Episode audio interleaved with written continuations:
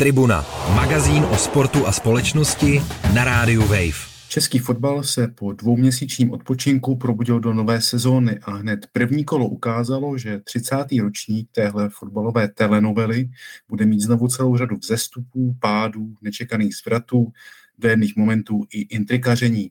V čem bude tato sezóna jiná než ty předchozí a kam se snad český fotbal posune, na to se dnes podíváme v nové tribuně se statickým stoperem Martinem Vajtem z eSport.cz. Ahoj Martine. Nazdar, nazdar. A neunavným bekem Vojtou Jírovcem. Tribuna. Téma. Téma. Tak to pojďme rovnou otevřít otázkou na novou sezónu. Na co ty se vlastně nejvíc těšíš, co se podle tebe stane v těch nadcházejících měsících? No, já myslím, že už to první kolo ukázalo, že je opravdu hodně na co se těšit, protože když si vezmeme tu první šestku, tak jak se nám naskládaly ty týmy z minulé sezony, tak pět ze šesti týmů ztratilo body, včetně mistra, eh, tedy Plzně, a jediný, kdo vyhrál, tak je Hradec, ve kterém právě teď si, takže si myslím, velmi, že... Velmi kvituji. Eh, od té doby...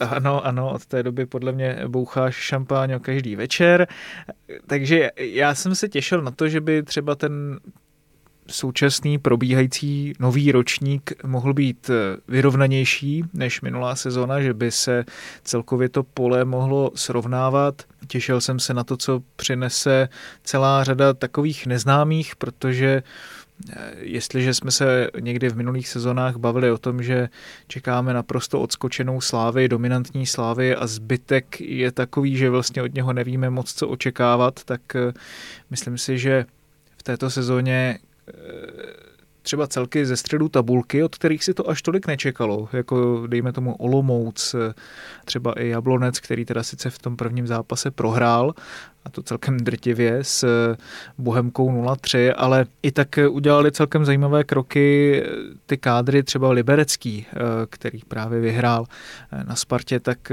mě připadnou takové silnější, živější a co mě teda velmi překvapilo, musím říct příjemně, tak byla i ta úroveň hry.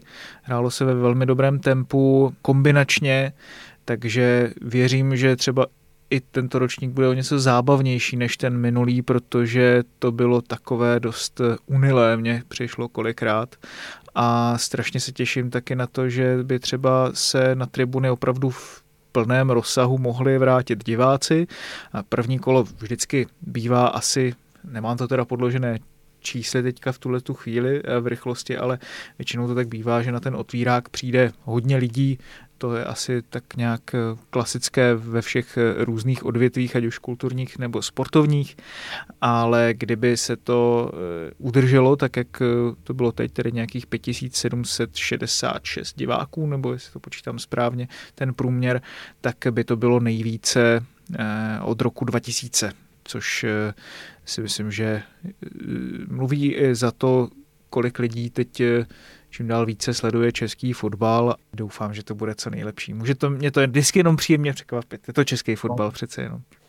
Z toho, co říkáš, tak to zatím vyznívá hodně pozitivně, jakože se skutečně máme na co těšit, takže se spíš, seš spíš toho teda názoru, že tento ročník bude vlastně zábavnější, než, než byl ten minulý, nebo než byly minulé roky první ligy. Myslím si, že ten minulý byl obzvlášť takový, eh, jako jo, byl tam boj o titul, což jsme už nějakou dobu neviděli, ale vlastně mně přijde, že ta liga to rozbalila opravdu až v posledních týdnech a možná pár měsících, ale ty zápasy mezi velkými celky byly takové dost soubojové, nemastné, neslané.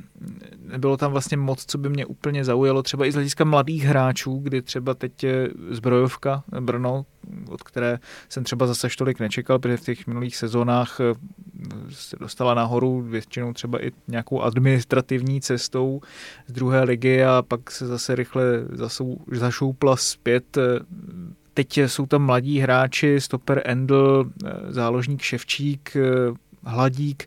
Ostatně to je takový brněnský rys posledních 30 let. Teď tady supluju Vojtu Ondráčka, kterého zdravím, že by si z těch odchovanců opravdu, které pustila za levný peníz, mohla sestavit celou úspěšnou jedenáctku, která třeba by mohla vyhrát ligu jako svého času Kroupova Bohemka z tuším, že to byl snad 78. rok, nebo, nebo kolik to bylo. Takže eh, třeba do toho se asi opravdu nedočkáme, ale třeba právě tou hrou i výkony mladých hráčů mě Brno zase eh, dokáže něčím zaujmout. A pojďme se teďka posunout od Brna k pražské Spartě. Ano, to je, to je takové, si myslím, přiléhavé. Ještě v tomhle prvním bloku vlastně proberme mm, ten docela strašidelný začátek eh, dánského trenéra Briana Priského právě u letenských, protože Sparta vypadla už eh, ve druhém předkole Evropské konferenční ligy s norským Stavangerem, vlastně poté, co tam byla taková docela, jak to říct, Calamity error. v posledních eh, minutách utkání a navíc ještě prohrála vůbec ten první ligový zápas, o kterém už se teďka mluvil, že vlastně Sparta tam také byla jeden, jeden z těch týmů, který zaváhal, tak uh, dá se už teďka to nějak uh, hodnotit, tu éru uh, Briana Priského, nebo je skutečně jako velmi brzy vlastně po třech zápasech z toho dělat nějaké závěry?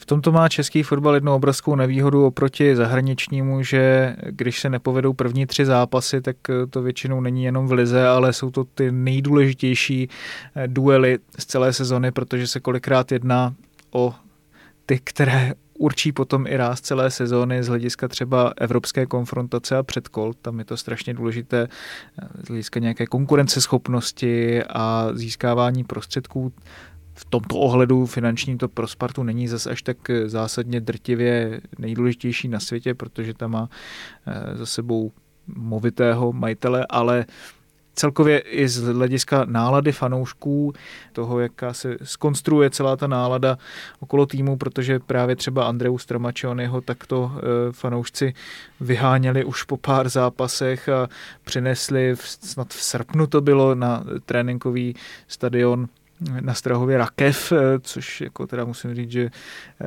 doufám, že se něčeho podobného nedočkáme. Myslím si, že se toho nedočkáme, že ta spartanská obec už je, neříkám, že trpělivější, ale spíš možná rezignovanější, nebo... Více zvyklá na zklamání, bych řekl. Asi tak, ale, ale hlavně si myslím, že je tam taky takový ten moment toho, že si asi každý uvědomuje, že to zas až tak moc jinak vypadat nemohlo, protože prostě těch věcí se tam nakupilo z minulých sezon tolik a těch nedostatků je potřeba odstranit tolik. Vlastně v tak rychlém časovém sledu, že to jako je velmi těžké s tím něco zase tak extra rychle udělat.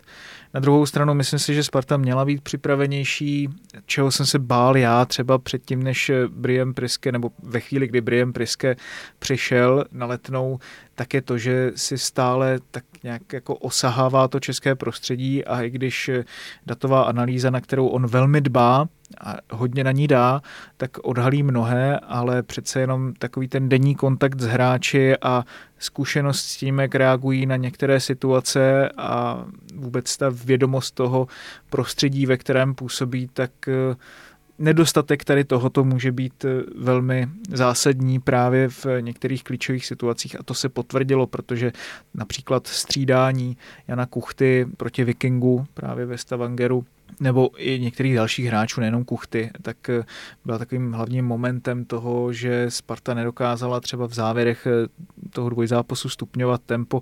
Prostě je tam hodně věcí, které si musí sedat a může trvat, a to už Sparta tak nějak jako ze zákulisí avizovala delší dobu, že, že to zabere poměrně eh, dost času. No, tak uvidíme, jestli ta trpělivost na letné zůstane. Ty už si řekl, že se z toho nedá nic moc vyvozovat, ale jsi vlastně optimista ohledně této zahraniční cesty uh, Sparty, která už vlastně jednou nevyšla v případě zmíněného italského trenéra uh, Stramačioneho. Tak myslíš si, že teďka to má vlastně větší uh, šanci na úspěch?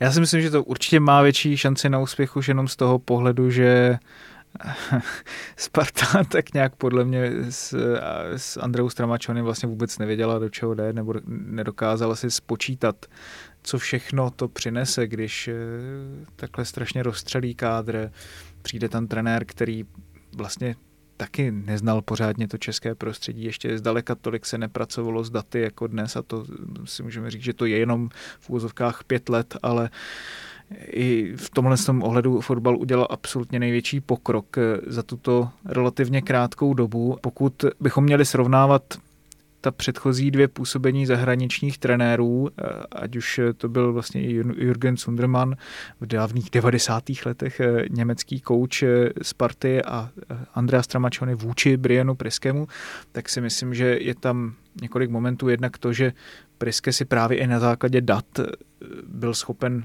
udělat lepší představu o kádru i lepší představu například o jiných kádrech, eh, že ten český fotbal už trošku jakoby i ví víc, co ho konstruuje, abych tak řekl. Prostě tam je větší míra toho sebepoznání a to si myslím, že může být jako důležitý moment pro případný úspěch Briana Priského.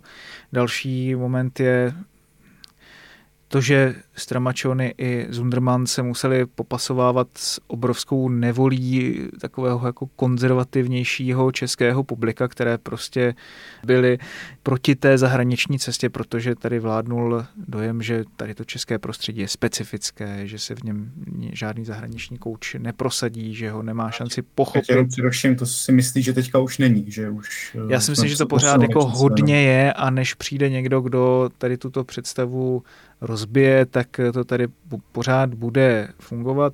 Jenom je to i o tom, že myslím si, že tady to křídlo konzervativnější má možná stále menší třeba i váhu v té veřejné diskuzi, že se tady pořád jako objevují už nové hlasy, erudovanější, fundovanější, více nastavené, abych byl úctivější vůči té starší generaci na tu současnou cestu a myslím si, že ta myšlenka toho, že přece jenom když se člověk dívá jenom do českého rybníku, tak je tady omezený počet trenérů, kteří mají dostatečné výsledky na to, aby mohli vést Spartu a ještě menší počet trenérů, kteří by třeba se potkávali s například nastalonou cestou sportovního vedení, kterou chce Sparta razit. Takže eh, v tomto ohledu je nezbytné, když to funguje všude jinde, proč by to nemohlo fungovat i v České republice.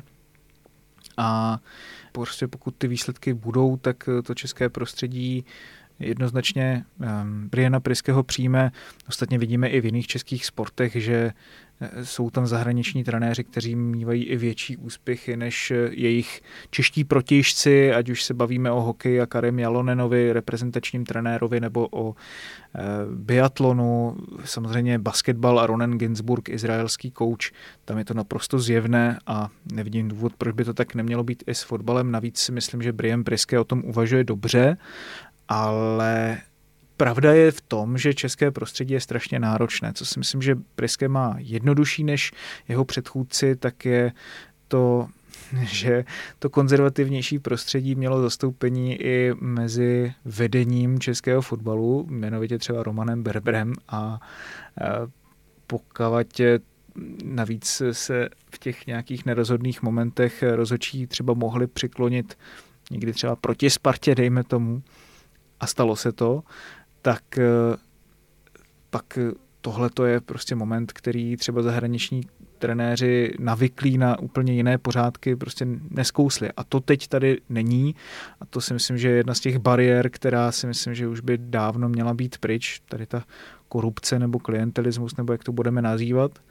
No každopádně si prostě myslím, že tam ty předpoklady určitě jsou, jenom si myslím, že prostě ta konkurence je fakt vysoká a ukazuje se, že eh, stavit něco zase vlastně od nuly, což Sparta dělá, tak bude těžké uh, uspůsobovat tomu kádr zaběhu, to je znovu velmi složité a ještě ke všemu vlastně být v konkurenci klubů, které mají už ty kádry hodně dlouho pospolu, jako je Plzeň a Slávia, tak mi z toho vychází, že Sparta logicky není důvod, aby eh, jsme si tady mysleli, že nemusí skončit třetí. Já jsem teda to i typuju, že takhle skončí, ale i s nějakým třeba, dejme tomu, herním progresem, ale já doufám, nebo osobně prostě fandím tomu, aby Brian Priske tu sezonu minimálně ve Spartě vydržel a aby se už eh, letenští konečně někam posunuli, protože to jejich neustále rozstřelování koncepce, ostatně vlastně i teď eh, po třech letech uvedení Tomáš Rosický něco podobného udělal ve prospěch toho, že teď angažoval nového trenéra. To prostě není cesta, kterou se eh, fotbal obecně vydává. Prostě klub by si měl jasně stanovit, co chce dělat a v zájmu toho podřizovat tomu právě výběr trenérů, výběr hráčů. To Sparta prostě nedělá vlastně jde tak trošku ode zdi ke zdi a má pocit, že když teda konečně natrefí na trenéra, tak to bude dobré. No, tak eh, uvidíme, jestli teď si teda konečně řekli, že i kdyby to s Brianem Priskem nemělo výjít, tak eh, třeba zkusí někoho jiného, eh, ať už by to byl, já nevím, Martin Sedík nebo David Horejš, kteří by pokračovali v této cestě a aby tomu vlastně každý v tom klubu věřil a neříkal si, že no dobrý, no, tak teďka třeba tady tenhle ten trenér už to má za pár, tak eh, pak třeba přijde někdo jiný, s kým mi to může sednout víc což neříkám, že vím, že se tam dělo dřív, ale tento typ uvažování není úplně málo běžný ve fotbale. No, kdo si vlastně zatím tu českou eh, cestu drží, tak je Plzeň. Ta všechny zaujala svou suverénní evropskou jízdou eh, v předkole Ligy mistrů. Přitom samotný majitel klubu Adolf Šádek, tak jsou takové zprávy z fotbalového prostředí, že už rozjíždí takřka, eh, řekněme, ruletu s financováním klubu tak jak to podle tebe eh, se západu Čechy dopadne a dostane se do Viktoria, vlastně do eh, hlavní soutěže ligy mistrů, kam eh, v posledních letech měla problémy pro se i daleko vlastně dominantnější a možná i kvalitnější slávy.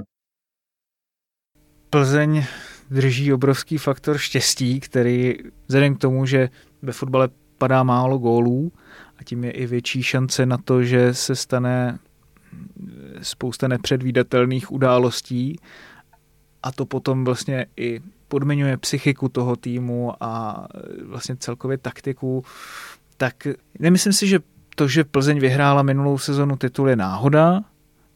Teď po 13. pod Michalem Bílkem za pouhý rok a čtvrt, řekněme, vyhrála 2-1, což o tom týmu taky strašně moc vypovídá, ať už dokázal ty zápasy otočit nebo prostě udržet eh, si to vedení hubené o jediný gól až do konce.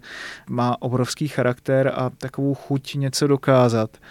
I to, že los ligy mistrů byl vůči Viktorce neuvěřitelně milosrdný, to, že Helsinky hrály na úrovni v té odvetě hlavně v Plzni až na úrovni nějakého týmu z Andory nebo San Marina, ale zase to byla záležitost Plzně, která byla úplně suverénní. Teď v Kišněvě s Tiraspolem Plzeň taky prohrávala a dokázala to otočit, přitom ten tým byl neskutečně nepříjemný, dovedu si představit a viděli jsme v evropských předkolech za minulé roky spoustu takových zápasů, kdy to ty české týmy po psychické stránce vůbec neudržely, ale Plzeň si pořád jela to svoje a a mně prostě přijde, že i ten styl, hodně defenzivní nebo hodně organizovaný, takový, který eh, těm movitějším týmům eh, třeba kolikrát nesedí proti favoritům mně přijde, že taková jako bez nervozity, což třeba kolikrát svíralo i tu Slávy v minulých letech, že tam se neustále mluvilo o tom, jak se prostě musí dostat do ligy mistrů a že, že to je jasný cíl, který mu se podřizuje všechno a ten tým z toho podle mě byl hrozně takovej skamenělej a to tady na Plzni absolutně nevidím. Je to pro ně obrovská motivace, přitom na tom stojí celá budoucnost klubu. Jako jo. To je opravdu, eh, když Plzeň, jdou takové zprávy, že když Plzeň by se dostala do základní skupiny ligy mistrů, tak by si Adolf Šádek nechal, což vzhledem k tomu, že se tady rok snaží ten klub prodat, protože ředitel toho klubu, který eh, po finančních problémech minulého majitele Tomáše Pacíka, tak ho koupil za symbolickou částku ale nemá peníze na takhle nákladný provoz, takže si je půjčuje všude možně. Mluví se o tom, že jsou tam 100 miliony, které ještě třeba i těm věřitelům dluží, které by byly právě pokryté i příjmy z toho, kdyby se Plzeň dostala do ligy mistrů a zase by mohlo rozjet tady tuhle tu vysokou hru.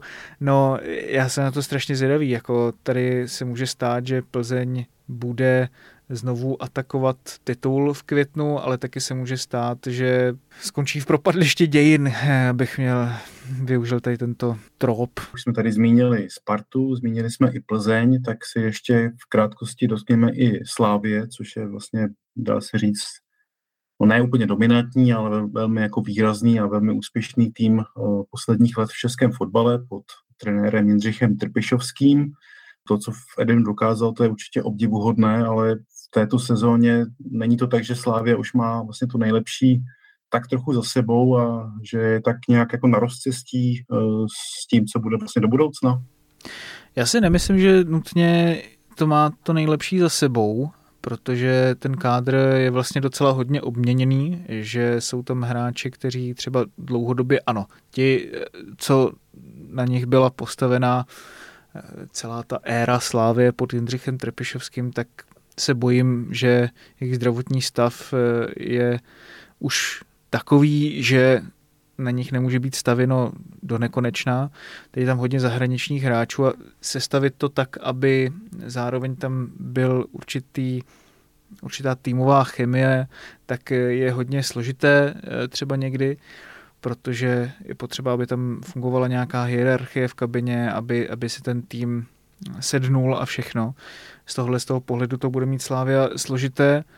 A já spíš mám takový dojem z toho, že Jindřich Trpišovský, jak eh, třeba v minulosti hodně často sázel na hráče, které znal z minulých působišť a měl možnost zjistit si jejich charakter. Typicky například, eh, když kupoval Davida Hovorku a, a tak dále, nebo Vladimíra Coufala a tak, tak tuto možnost vlastně už tolik nemá, protože působí tolik let ve Slávi, že se stále musí více spoléhat na to, jaký třeba je scouting těch hráčů ohledně toho charakteru, um, na hlasy uh, z toho fotbalového prostředí, jak uh, ti fotbalisté fungují. A i proto si myslím, že je to pro něho vlastně trošku více nečitelné, když přijde nějaký nový hráč, tak, tak se to vlastně trošku víc zžívá, než by tomu bylo dřív. A tohle to taky může být takový problém, protože někdy si to třeba nemusí vztahově úplně sednout. Navíc eh, mám z toho takový dojem, že Slávia dříve byla schopna třeba nedostatky odstraňovat velmi rychle, nejenom po té taktické stránce, ale že si třeba i datově to zjistila, že, že tam byla větší třeba i diskuze uvnitř toho vedení versus realizačního týmu s Janem Nezmarem, který třeba může mít nějaké kontroverzní věci za sebou, ale z té sportovní stránky si myslím, že tam je to jako opravdu velmi erudovaný člověk a je škoda, že se takýmto způsobem zapletl v té hře s Romanem Berbrem. No ale chci tím říct, že třeba když se datově spolupracovalo s eh, Jakubem Dobijášem nebo později měl třeba i různé databáze právě Jan Nezmar, tak nejsem si jistý, jestli v současnosti Slávia je po té analytické stránce na takové výši jako dřív, to je pro mě otázka prostě, že s kým oni spolupracují, jak si to vyhodnocují eh, z té datové komunity. Jdou hlasy, že to třeba až tak strašně dobré není. No, takže se na to zvědaví i, i z té stránky, protože třeba Slávia už má nějakou dobu podobné problémy, eh, třeba když prohrává a nedokáže ten zápas otáčet v České lize proti zataženým týmům, tak to je samozřejmě složité pro každého, ale i třeba z hlediska scoutingu posil, eh, jo, že se převádí hráče, na kterými třeba někdo může zvednout do bočí. Teď eh, minule to byl Michal Krmenčík nebo Srdžan Plavšič, kteří už jsou z klubu buď pryč nebo jednou nohou pryč, anebo teď třeba David Douděra, o kterém jsou taky třeba pochybnosti, jestli se on tam jako stoprocentně chytne, ale tím nechci říct, že to je všechno špatně, protože Bavíme se o Slávě, která stále, si myslím, posílala velmi dobře na přestupovém trhu, ale jsou tam určité znaky nebo věci, které si myslím, že by třeba dříve nebyly v takové míře, jo? že pokud se bavíme o minulosti té dominantní slávy, jako že to bylo 10 z 10, tak teď to třeba bude nějakých 8 z 10 a to potom už taky třeba je více, řekněme, napadnutelné z pohledu e, soupeřících týmů. Navíc Sparta začíná konkurovat eh, Slávy víc na přestupovém trhu o podobný typ hráčů s tím, jak se snažila eh, teď v zájmu příchodu Briana Priského třeba o Kuchtu, nebo o, věřím, že třeba i o další hráče, které Jindřich Trpišovský má rád, Krištof Daněk a tak dále. Takže prostě pro Slávy je to složitější a myslím si, že to zase bude jako velký boj až, až do konce v bitvě o titul. Zkusme se teda ještě teďka eh, na závěr dostat k tomu, že pro tebe to je už vlastně desátá sezóna ve vrcholovém fotbale.